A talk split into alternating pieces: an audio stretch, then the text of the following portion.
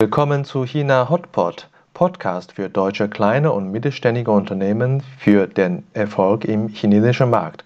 Mein Name ist Xiaolong Hu, Ihr Gastgeber.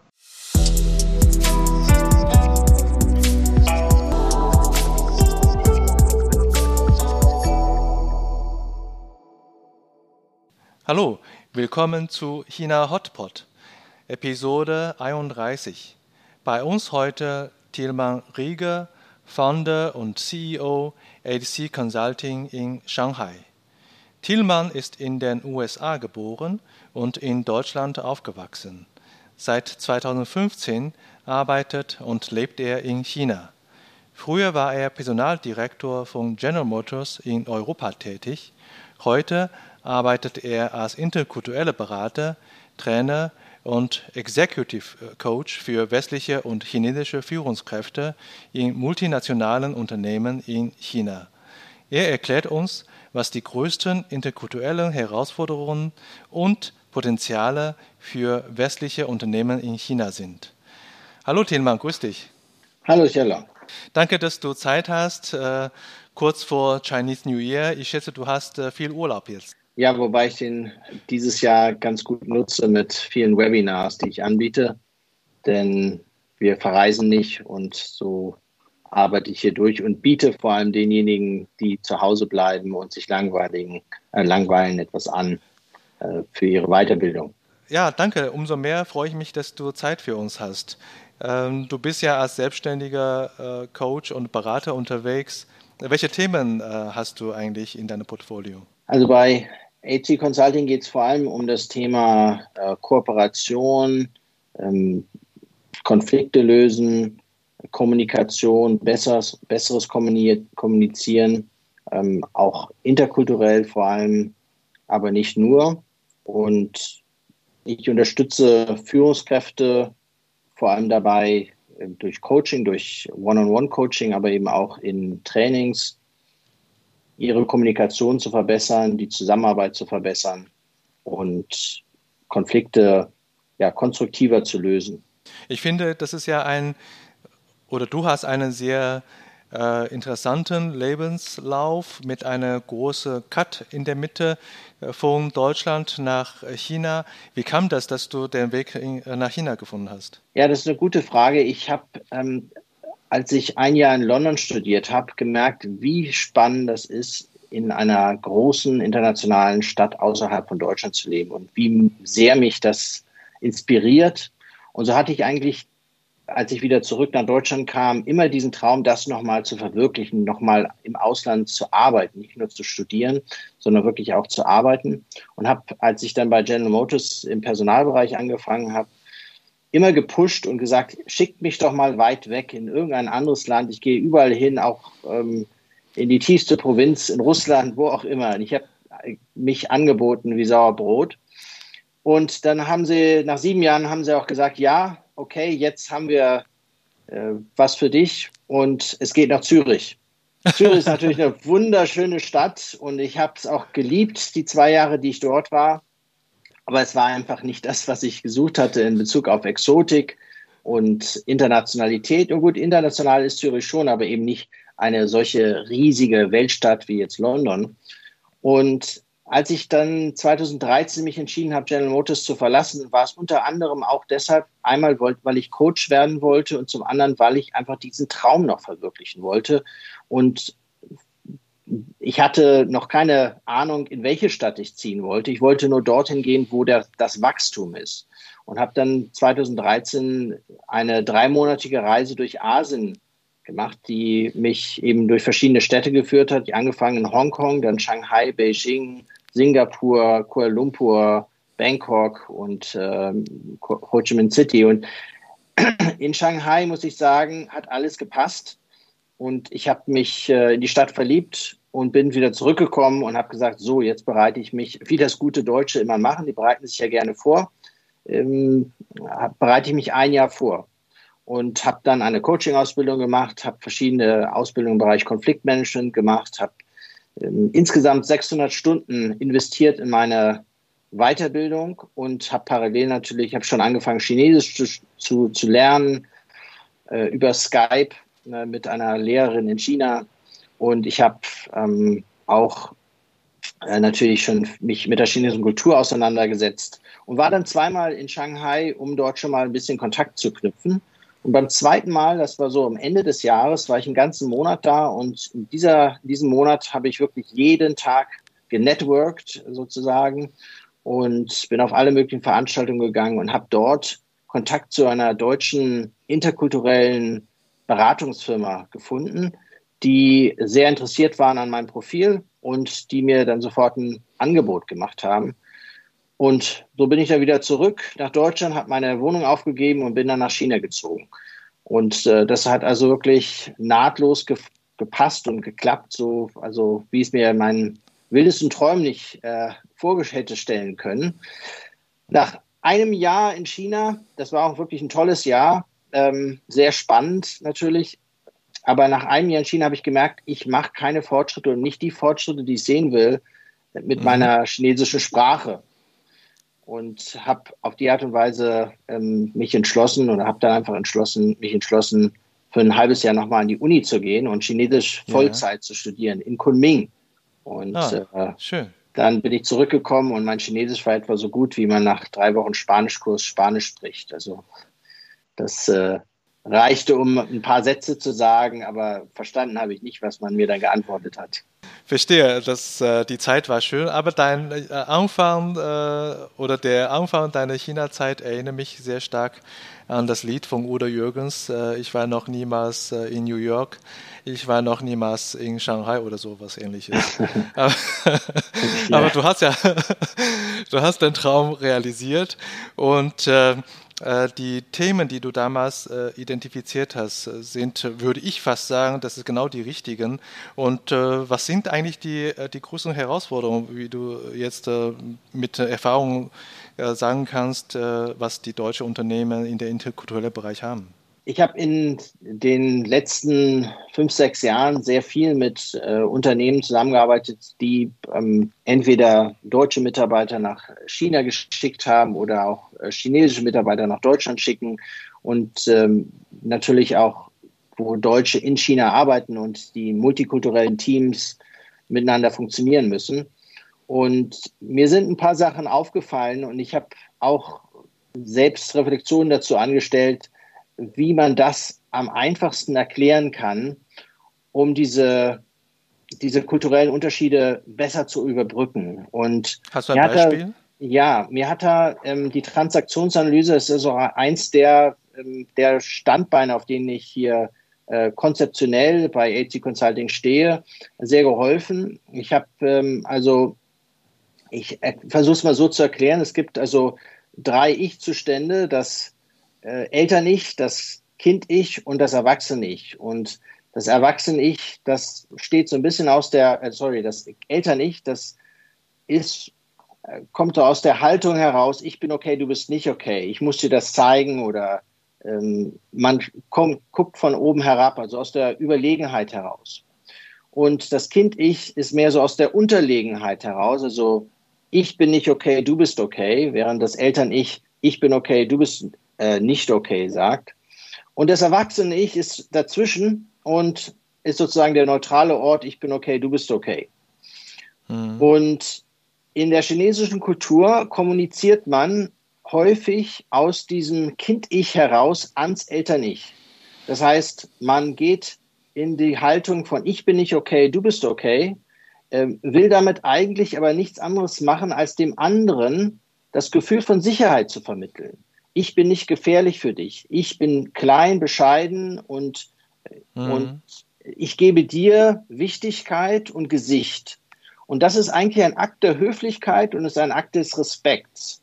Und weil die chinesische Kultur eine Kultur des Ausgleichs ist, wo immer Ausgleich herrschen sollte zwischen Geben und Nehmen, erwartet man von der Gegenseite innerhalb der chinesischen Kultur, dann, dass der andere sagt, das, das abstreitet und sagt, nein, nein, ich bin gar nicht so wichtig und ich bin nicht so toll, wie du das sagst.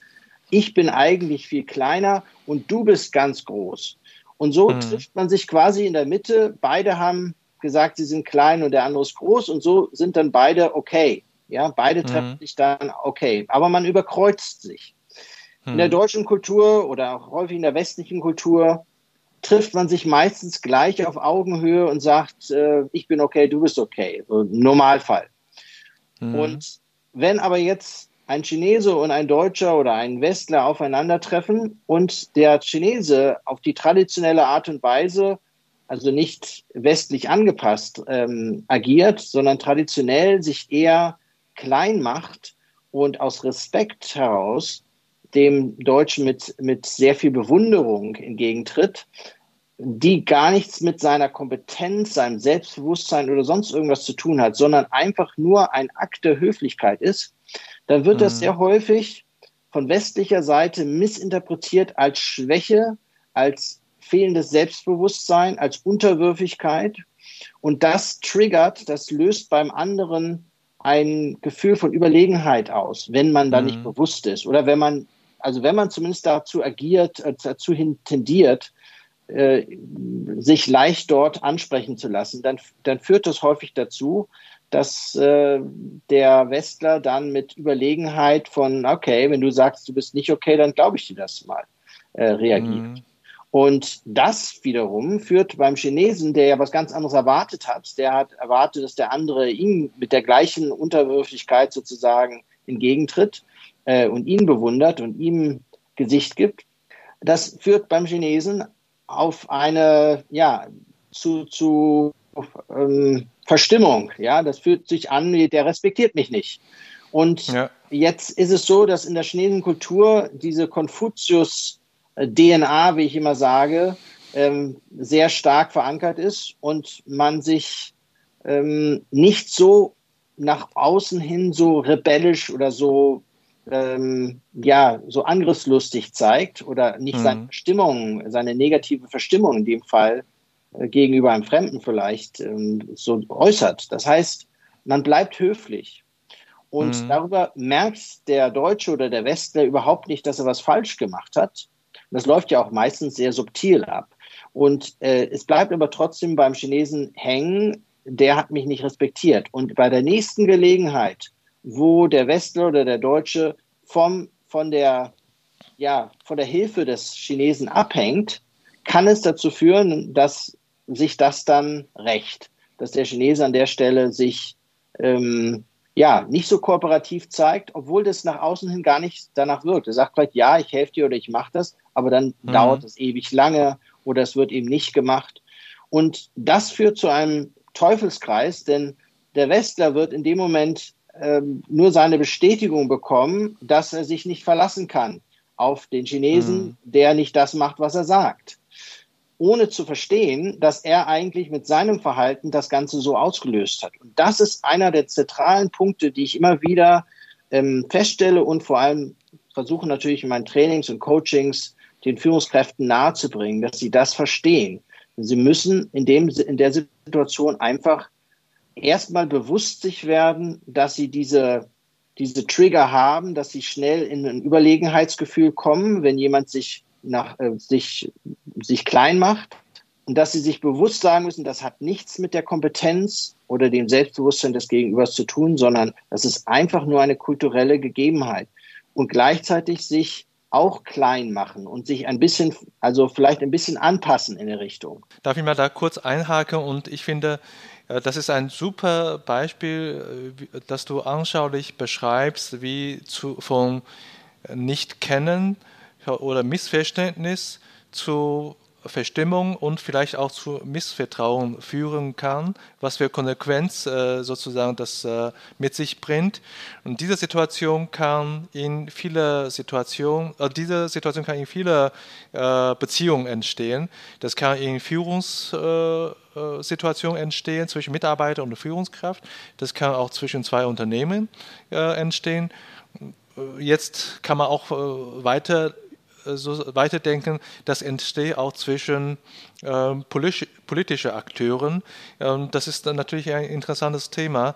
Und äh, was äh, ist jetzt in Unternehmenswelt, wenn deutsche Führungskräfte äh, frisch nach China kommen werden? Was sind dann solche typische Situationen, wo Sie eigentlich äh, höchlich aufpassen müssen? Ja, also wenn, wenn westliche Führungskräfte nach China kommen, ähm, haben, also das ist eine der Aspekte, die Sie ganz sicherlich ähm, im, im Auge behalten müssen, aber auch ein anderer Aspekt, das Thema Vertrauen. Du hast es eben schon angesprochen, äh, wie Vertrauen in China gelebt wird und wie Vertrauen auch in Deutschland ähm, interpretiert wird. Also worauf kommt es beim Vertrauen an in Deutschland, worauf mhm. kommt es beim Vertrauen an in China? Das sind, das sind zum Beispiel nochmal ganz wichtige Aspekte.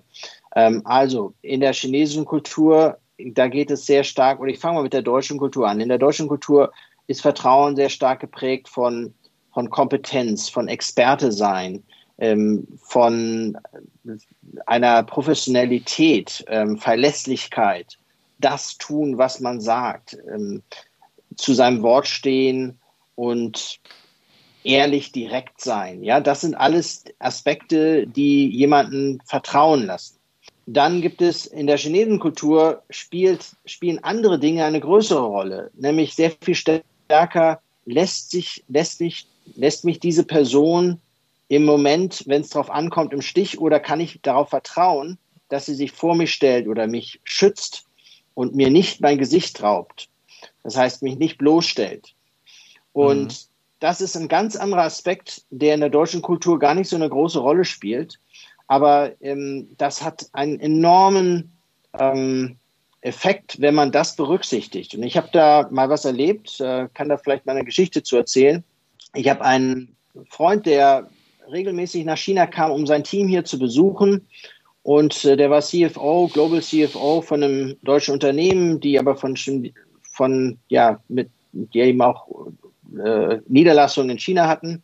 Äh, und ich habe ihm geraten, er soll darauf auf, soll aufpassen, wenn es eine Situation gibt, wo seine Mitarbeiter kritisiert werden für irgendetwas oder irgend, irgendwas nicht richtig gemacht haben, dass er sich in dem Moment vor sie stellt auch wenn er eigentlich weiß, dass, dies, dass sie schuld dran waren oder normalerweise sie ähm, ja vielleicht nicht so schützen würde in, aus deutscher Sicht. Und das gab tatsächlich dann ein paar Monate später in eine Situation, wo er sich daran erinnert hat und das dann so gemacht hat und mir dann danach davon erzählt hat. Und er hat gesagt, Tillmann, du glaubst nicht, das war wie ein Unterschied, wie ein Unterschied zwischen Tag und Nacht wie die Mitarbeiter sich hinterher mir gegenüber verhalten haben. Die haben für mich sich ins Zeug gelegt wie sonst was. Die haben wahnsinnig hart gearbeitet, seitdem ich oder nachdem ich das einmal gemacht habe.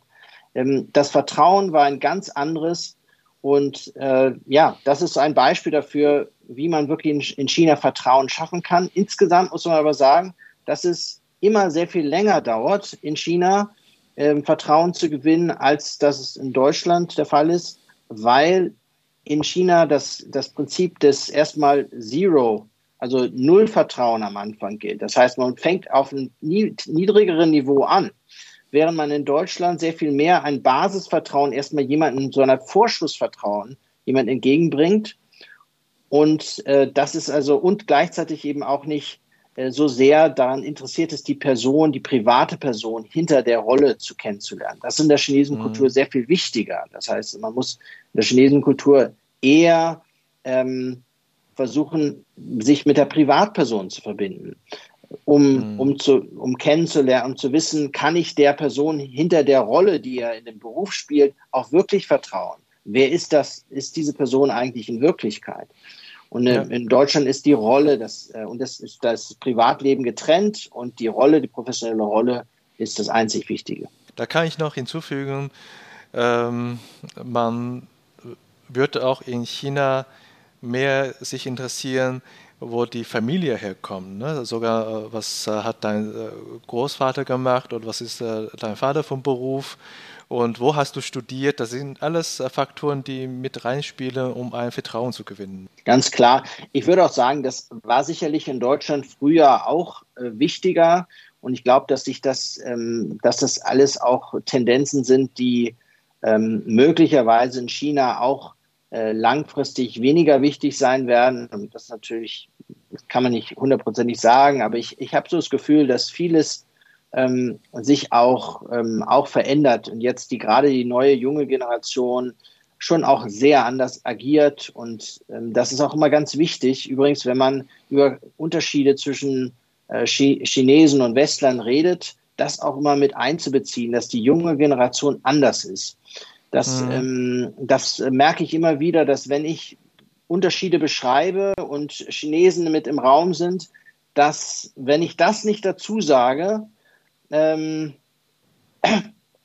da häufig auch eine gewisse Verstimmung oder sagen wir so ähm, ja. ein Missverständnis ähm, oder es wird, sie fühlen sich missverstanden, wenn das nicht mit betont wird. Und das ist, ist auch ganz sicherlich der Fall, dass äh, die junge Generation zum Beispiel die konfuzianischen Werte ähm, sehr viel weniger lebt, als das eben ihre Eltern noch haben. Und ja. natürlich kommen noch, noch ganz andere Faktoren äh, dazu, wie eben natürlich die, ähm, äh, die Tatsache, dass sie eben nicht mehr ähm, in, in, also dass sie einfach viel, viel mehr Chancen haben ähm, und viel mehr Möglichkeiten und natürlich den Zugang zu den Medien, der natürlich auch seinen entsprechenden Einfluss geltend macht. Ja, China ist natürlich sehr, sehr komplex von der Größe her und von der Menschenmasse her. Vielfalt, das ist äh, wie ein Kontinent zu verstehen. Und äh, ich habe auch beobachtet, wo viele äh, nicht viele, aber einige deutsche Manager, die exzellente Ingenieure sind, ne, die versuchen durch äh, ein paar China-Reise äh, sauber zu dokumentieren, äh Kausalwirkung wenn ich das mache, dann gibt es das, also versuche quasi die soziale äh, Verhaltensmuster zu verstehen und äh, später äh, geben sie sich dann als China-Experte aus. Und das äh, finde ich manchmal auch sehr, äh, sehr schnell und zu einfach, um den chinesischen Markt zu verstehen. Also wie ist da ja. deine Meinung? Ja, es ist ganz richtig. Ähm, man kann natürlich, wenn, wenn ich jetzt auch über chinesische Unter Unterschiede zwischen China und Deutschland spreche, dann sind das natürlich alles immer nur Tendenzen. Das bedeutet, dass wenn, wenn sowas passiert, dass man nicht überrascht sein darf, weil das es eine hohe Wahrscheinlichkeit gibt, dass das so passieren kann oder dass es sich so verhält. Aber ähm, äh, A gibt es natürlich immer das individuelle Element. Das heißt, jeder, jedes Individuum ist auf seine Art und Weise auch unterschiedlich. Ähm, und dann gibt es natürlich ganz andere Unterschiede in der chinesischen Kultur, wo man gar nicht sagen kann, das gibt die chinesische Kultur. Da gibt es das Nord-Süd-Gefälle, die, die Unterschiede zwischen Norden und Süden sind immens. Äh, die Unterschiede zwischen Generationen sind in China wahrscheinlich größer als in jedem anderen Land der Welt. Ähm, also Wahnsinn, was äh, die Generationen vorher alles erlebt haben und welche Unterschiede sie auch heute zur damaligen Zeit ähm, sehen und, und wie anders sie eben geprägt waren ähm, und wie schnell alles in China vonstatten gegangen ist, sodass diese Generationen einfach enorm unterschiedlich sind. Und dann kommen natürlich die unterschiedlichen Sprachen und, und äh, die Minderheiten und die verschiedenen Kulturen einfach innerhalb von China noch dazu. Meine Frau übrigens, die ich äh, neun Monate nach meinem, Sp nach meinem Sprachkurs kennengelernt habe, die äh, fließend zwar Russisch spricht, aber und natürlich auch Chinesisch. Äh, die ist Mongolin, äh, kommt aus der inneren Mongolei und ähm, ja, so musste ich dann auch Chinesisch lernen, ähm, notgedrungen. und äh, jetzt können wir uns ganz gut unterhalten, auch ohne äh, App und äh, Wörterbuch. Aber ähm, das hat am Anfang erstmal natürlich gedauert. Ja, ich, ich stimme dir voll zu. Äh, es gibt äh, äh, trotz allem dieser Trend, dass äh, die junge Generation anders ist. Ich glaube aber trotzdem nicht, dass die junge Generation in naher Zukunft nur über Social Credit System ihr Vertrauen erfassen, sondern doch durch menschliche Elemente, nur vielleicht anders. Das Vertrauensthema bleibt ja äh, in unserer Diskussion als wichtigste äh, äh, Thema. Für deutsche Manager, die vielleicht in aktueller Situation auch immer mehr eine Herausforderung haben, für chinesische Unternehmen oder für chinesische Eigentümer zu arbeiten. Was sollen sie dann äh, sich vorbereiten? Also wir, wir reden von, äh, viele chinesische Unternehmen akquirieren ja deutsche äh, Unternehmen. Äh, da führt dazu, dass man als Deutscher nicht nur chinesische Mitarbeiter haben, dann auch äh, eben dann eine Situation chinesische Eigentümer oder chinesische Chef haben. Ja, das ist richtig. Und da gibt es tatsächlich natürlich immer mehr solche Situationen. Und das führt auch zu ähm, durchaus zu interkulturellen Spannungen manchmal und zu Missverständnissen natürlich und Herausforderungen. Und ich habe mal einen Kunden gehabt, äh, dessen Unternehmen, Jahren, äh, Weltunternehmen wurden, wurden aufgekauft von einem chinesischen Unternehmen. Und äh, der chinesische CEO hat kein Wort Englisch gesprochen. Und der deutsche CEO für, für das Unternehmen zuständig, ähm, sozusagen in Deutschland und auch im Rest der Welt, ähm, äh, das heißt, der musste mit dem chinesischen CEO ähm, klarkommen über Dolmetscher. Und, ähm, und in der Zeit hat er, sich, hat er sich an mich gewendet und ähm, wir haben ein, ein bisschen interkulturelles Training gemacht. Und dann ist er am nächsten Tag zu einem, äh, zu einem Meeting gefahren und hat äh, quasi aus dem Meetingraum sich gemeldet und hat gesagt, es, es läuft total schlecht gerade, es ist alles, ähm, wir werden hier äh, komplett platt gemacht und alles wird in der Luft zerrissen und zerschmettert und was mache ich denn falsch und was kann ich denn jetzt machen? Und ich habe mir so ein bisschen beschreiben lassen und ich kannte ihn auch und wusste, wie er so agiert. Und es war so einer, der sehr selbstbewusst und sehr dominant, alpha-tiermäßig unterwegs war und der ganz bestimmt nicht in diesem Meeting unterwürfig reagiert hat. Und das war einfach in der Situation eine totale Provokation. Und das hat dazu geführt, dass der CEO der chinesischen Firma entsprechend äh, versucht hat, seine Macht und Autorität erstmal unter Beweis zu stellen. Und ich habe ihm dann geraten, also dem deutschen CEO, ähm, ein bisschen mehr Unterwürfigkeit an den Tag zu legen, einfach ein bisschen bescheiden, ein bisschen kleiner zu agieren und das hat er dann am nächsten Tag beherzigt und hat sich danach bei mir gemeldet und hat gesagt, meine Güte, wir haben viel mehr bekommen, als wir überhaupt erwartet haben. Es hat alles wie am Schnürchen geklappt. Ich, äh, das hätte ich nie geglaubt, dass, dass das so einen Unterschied macht. Und äh, danach hatte ich sein Mandat ähm, für weitere interkulturelle Beratung, weil das hat wirklich, hat ihn wirklich beeindruckt. Ähm, denn das, ja, das war einfach so eine typische Situation. Andere Situation, die ich, von denen ich so, so berichten kann, ist, wenn deutsche Manager nach China kommen und denken, dass sie sehr modern führen, sehr konsensgetrieben, sich ähm, gerne, ähm, gerne von den Mitarbeitern die Meinung einholen und dann gemeinsam eine Entscheidung treffen. Und das dauert natürlich dann auch immer ein bisschen länger. Und dann treffen alle gemeinsam die Entscheidung. Das ist so der, die Einstellung in vielen vielen konsensgetriebenen ähm, deutschen Führungskräften. Ja, und auch Kulturen, genau. Ähm, gibt ja noch mehrere in der Richtung. Ähm, und in China wird das überhaupt nicht äh, in dem Maße gewertschätzt, wie das in, zu Hause in Deutschland der Fall ist. In China gilt man als Führungskraft und man wird nur als Führungskraft respektiert, wenn man Entscheidungen trifft. Und zwar alleine ähm, das heißt auch alleine die Verantwortung dafür trägt. Das heißt nicht, dass man gar keine Informationen sich einholen darf, aber das darf nicht danach aussehen, dass die Entscheidung am Ende verändert wurde oder auf eine Art und Weise man umgestimmt wurde von anderen Mitarbeitern, dass man eine andere Entscheidung trifft. Deshalb. Also ähm, es muss schon sehr klar werden, man trifft hier als Führungskraft die Entscheidung, Entscheidung und sagt, wo es lang geht. Das wird erwartet. Wenn man zu lange auch immer alle fragt, das hat dann auch was mit dem Thema Geschwindigkeit zu tun. China ist Geschwindigkeit enorm wichtig. Das Pareto-Prinzip 80-20 gilt hier. Und in Deutschland ist auch sehr häufig dieses 100-Prozent-Denken. Wir müssen erst alles gut planen und gut vorbereitet sein und alle Eventualitäten ähm, aus dem Weg räumen, bevor wir überhaupt starten. Während in China das Prinzip gilt, äh, lass uns schon mal sofort anfangen, wir können damit Flexibilität auf alles reagieren. Und ähm, das wird aus deutscher Sicht häufig als planlos wahrgenommen. Dafür werden, würden die Chinesen den Deutschen gegenüber sagen, ihr seid so stur und so langsam und äh, äh, plant und redet so viel und macht nichts. Und äh, das ist, das sind immer die Vorteile oder das sind immer die Unterschiede, die ich dann auch in den, in den Teambuildings ähm, zwischen Chinesen und Deutschen äh, immer wieder höre, äh, diese Unterschiede in der Herangehensweise. Ja, danke schön für die wertvolle Information und Erläuterung. Und ich denke, das passt sehr gut in unserem Programm.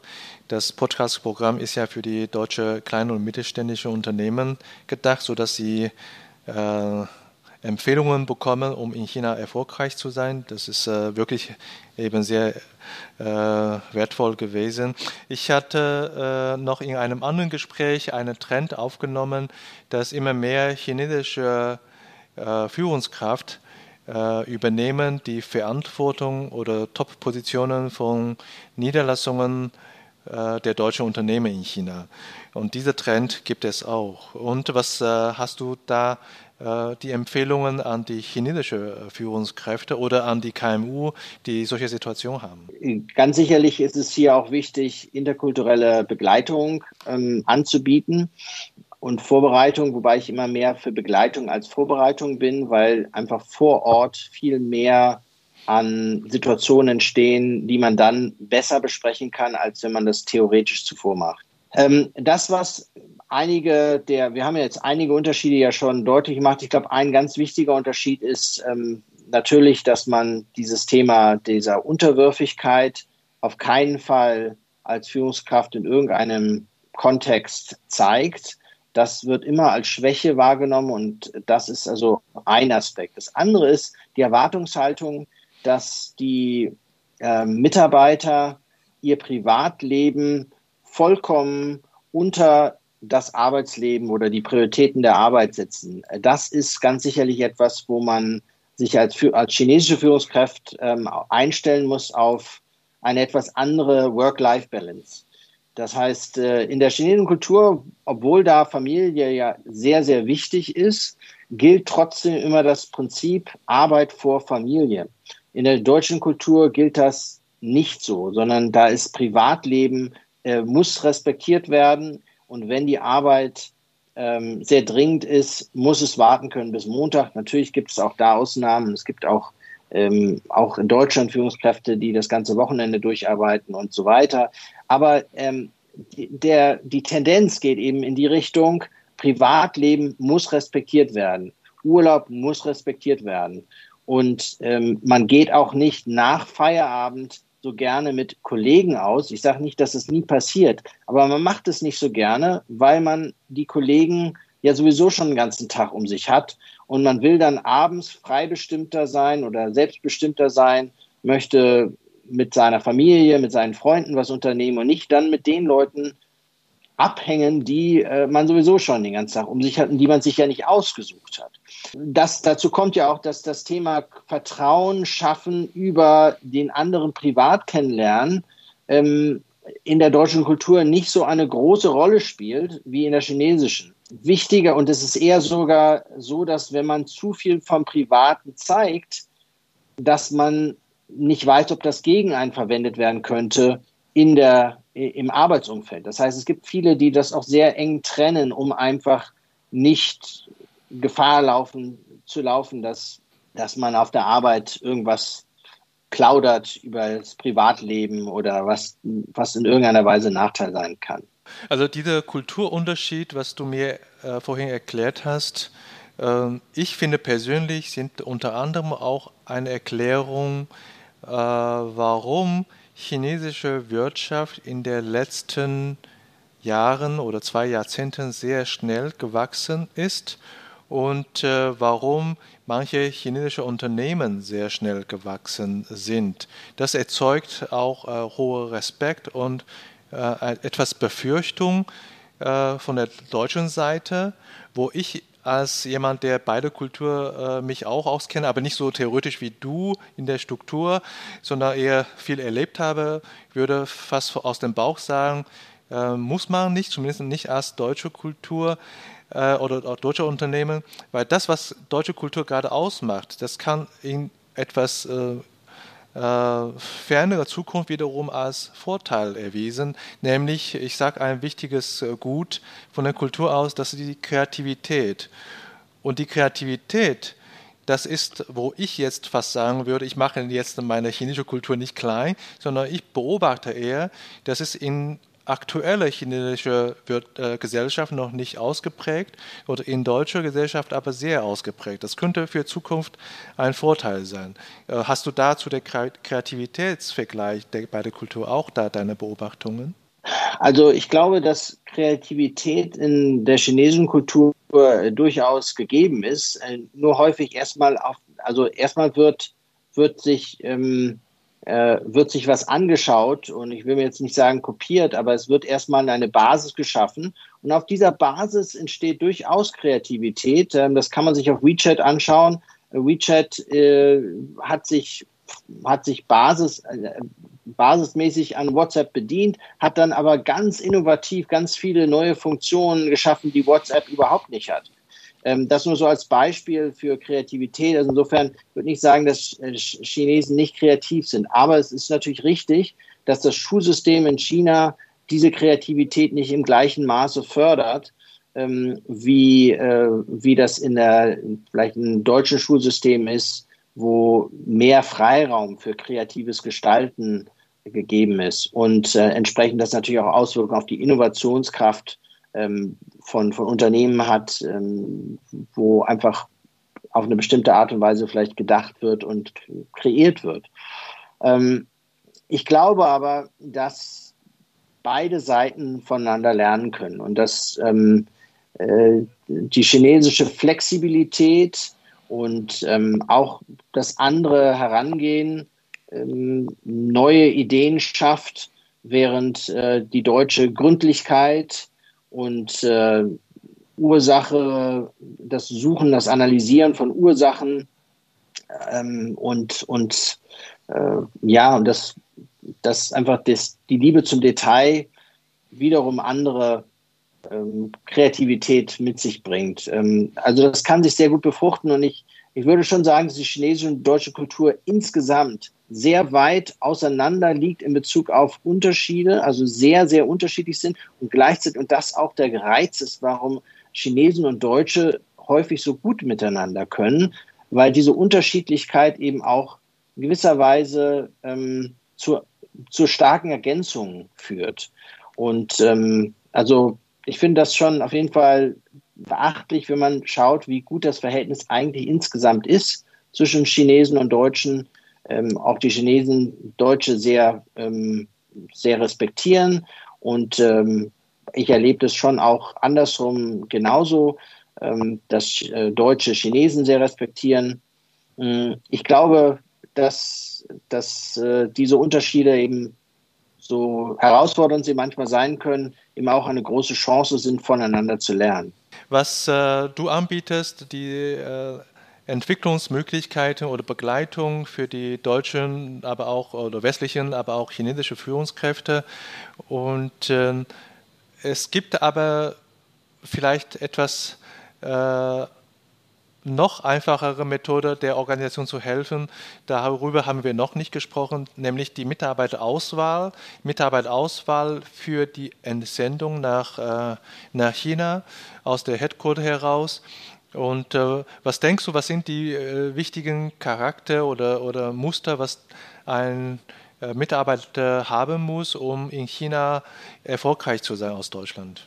Was ich erstmal festgestellt habe, ist, dass die Führungskräfte, die in den letzten Jahren entsandt worden sind, dass die mit einer großen Offenheit und ähm, Neugier und einer inneren Einstellung ähm, gekommen sind, die sehr vorbildlich ist im Sinne von, ähm, ich komme hier nicht hin, um den Chinesen zu zeigen, wie es geht, sondern ich will von den Chinesen auch ganz viel lernen.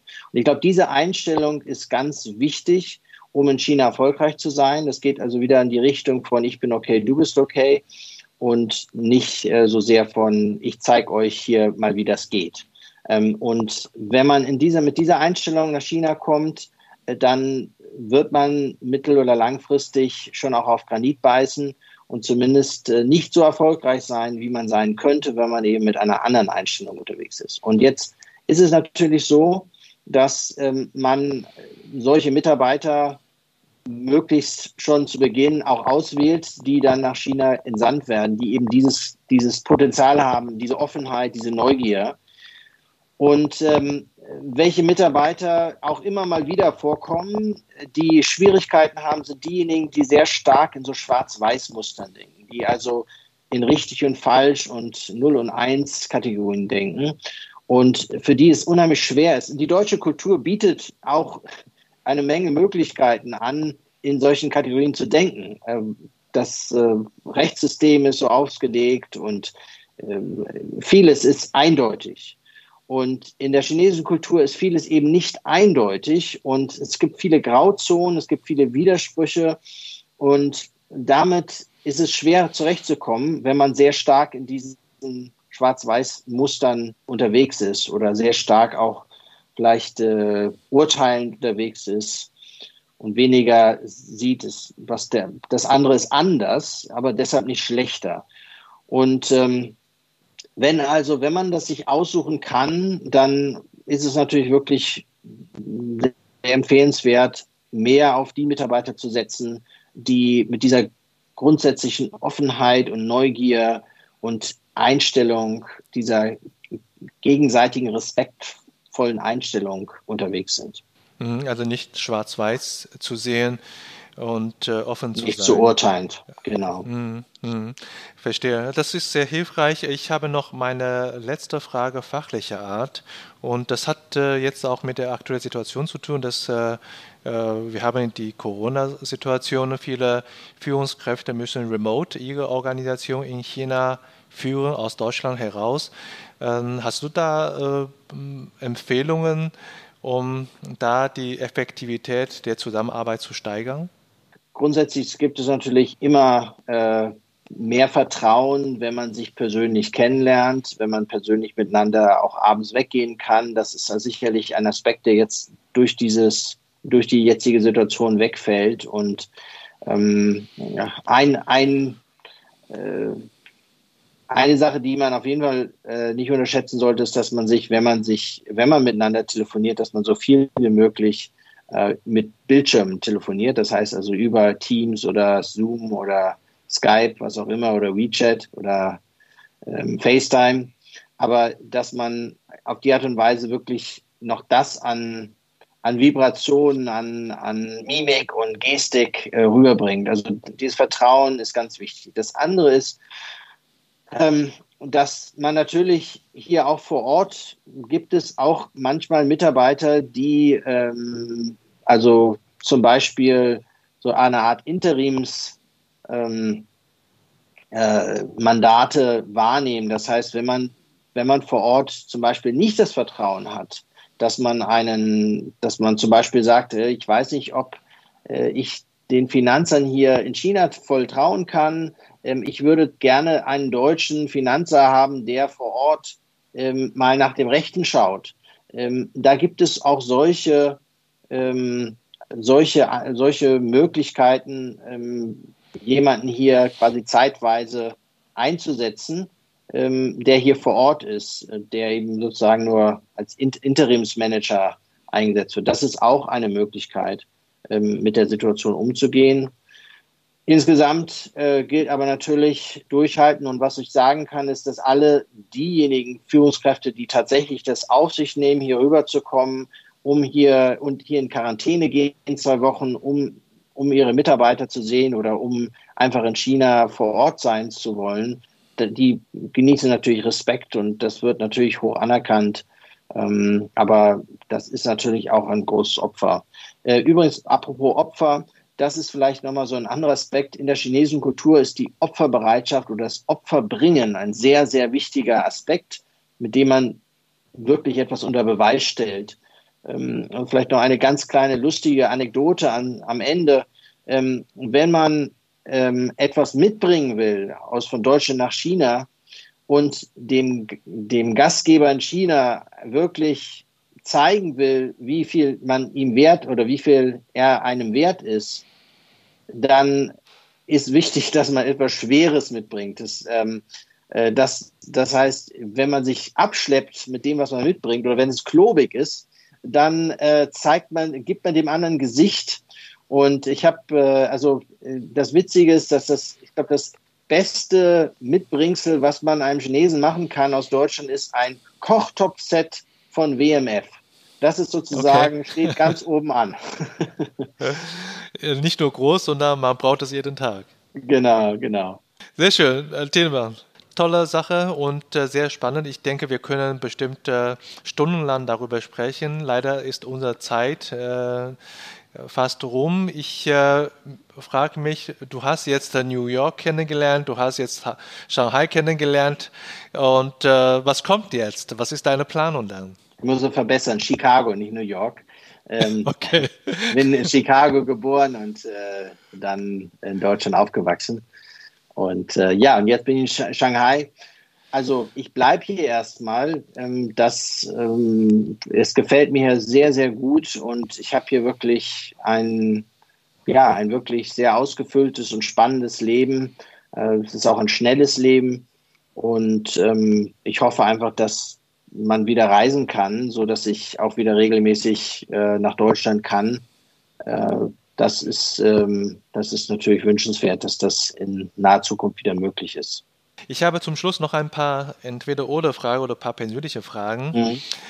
Äh, bist du als äh, äh, Coach und äh, Trainer der jemand, der schnell E-Mails beantwortet oder am Wochenende? Also immer wenn ich Zeit habe, mache ich das. Ähm, also ich würde sagen eher schnell als langsam.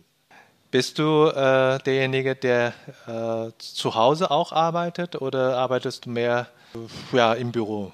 Äh, ich habe seitdem ich vor vier Monaten umgezogen bin, ähm, mehr zu Hause, weil meine Wohnung jetzt ein Stück ein bisschen größer ist und zum anderen auch ein bisschen weiter weg ist von meinem Büro. Aber ähm, ich fahre natürlich immer ins Büro, wenn ich dort äh, Kundenbesuche habe, beziehungsweise Kunden empfange und, äh, und Coachings ähm, abhalte. Aber es sind natürlich jetzt mehr One-on-One-Coachings auch online, das muss man sagen.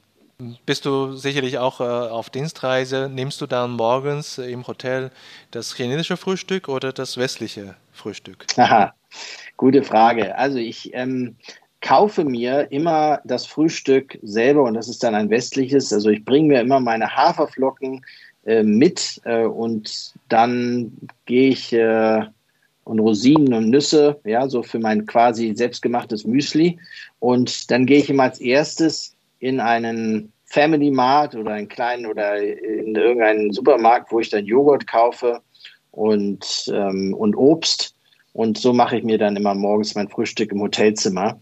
Das ist für mich die beste Möglichkeit. Ans chinesische Frühstück habe ich mich noch nicht gewöhnt. Äh, bist du in äh, äh China äh, mehr mit ähm, Taxi äh, unterwegs oder mehr mit U-Bahn? Weder noch. Ich bin meistens mit Fahrrad und äh, Elektroscooter unterwegs. Ähm, ich wohne hier relativ zentral und mein Büro ist zentral und ich kann das meiste doch mit Fahrrad und Elektroscooter erreichen.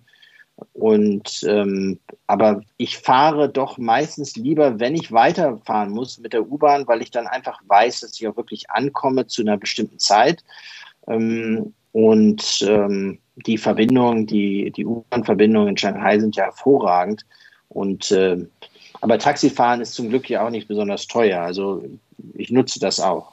In deinem äh, WeChat-Account hast du mehr äh, internationale oder westliche Kontakte oder mehr chinesische Kontakte? Puh, das habe ich noch nie nachgezählt, aber ich denke mal, die Wahrscheinlichkeit ist höher, dass ich mehr chinesische Kontakte habe, weil ich hier einfach mehr Chinesen, äh, weil es hier mehr Chinesen gibt. Aber ich habe ähm, sicherlich auch viele westliche Kontakte. Aber ich würde mal sagen, wahrscheinlich zwei Drittel Chinesen, ein Drittel äh, Westler. Ja, danke schön für deine äh, Zeit und die tolle Informationen. Hast du vielleicht noch einen äh, Experten oder einen Gast für mich äh, zu empfehlen? Ähm, ja, habe ich bestimmt. Müsste ich aber mal drüber nachdenken. Würde ich dir dann ähm, noch nachträglich nachliefern. Äh, müsstest mir auch sagen, in welche Richtung das gehen sollte. Äh, ob es auch interkulturell wäre oder was ganz anderes. Sehr gerne. Normalerweise laden wir äh, Manager in äh, deutsche Niederlassungen in China ein oder äh, so wie du Dienstleister, äh, die dann deutsche Unternehmen als Kunden haben. Mhm. Und äh, das Gespräch führen wir in Deutsch. Das ist eigentlich mhm. die Herausforderung oder Auswahlkriterien. Ansonsten bin ich auch über Vorschläge äh, sehr offen. Ja, ich habe mir fällt einer ein, mein Partner. Ich habe meine Firma führe ich nämlich mit jemandem zusammen. Wir haben zwei eigene Marken, aber wir haben quasi wir teilen uns das gleiche Dach und äh, den kann ich gerne rüberschicken, vor, vorbeischicken sozusagen.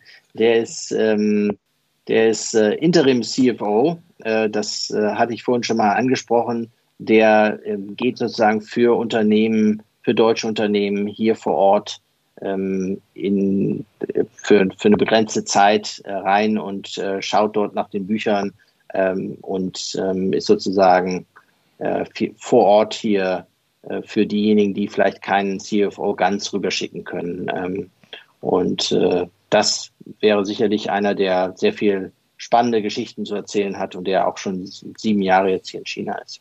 Ja, ich glaube schon. Gerade zur Corona-Zeit kann man gebrauchen. Dankeschön, Thielmann. Dann wünsche ich dir eine schöne äh, Feiertagszeit und äh, äh, natürlich heute einen schönen Abend. Dankeschön. Bis zurück nach äh, Hannover. Tschüss. Danke. Tschüss.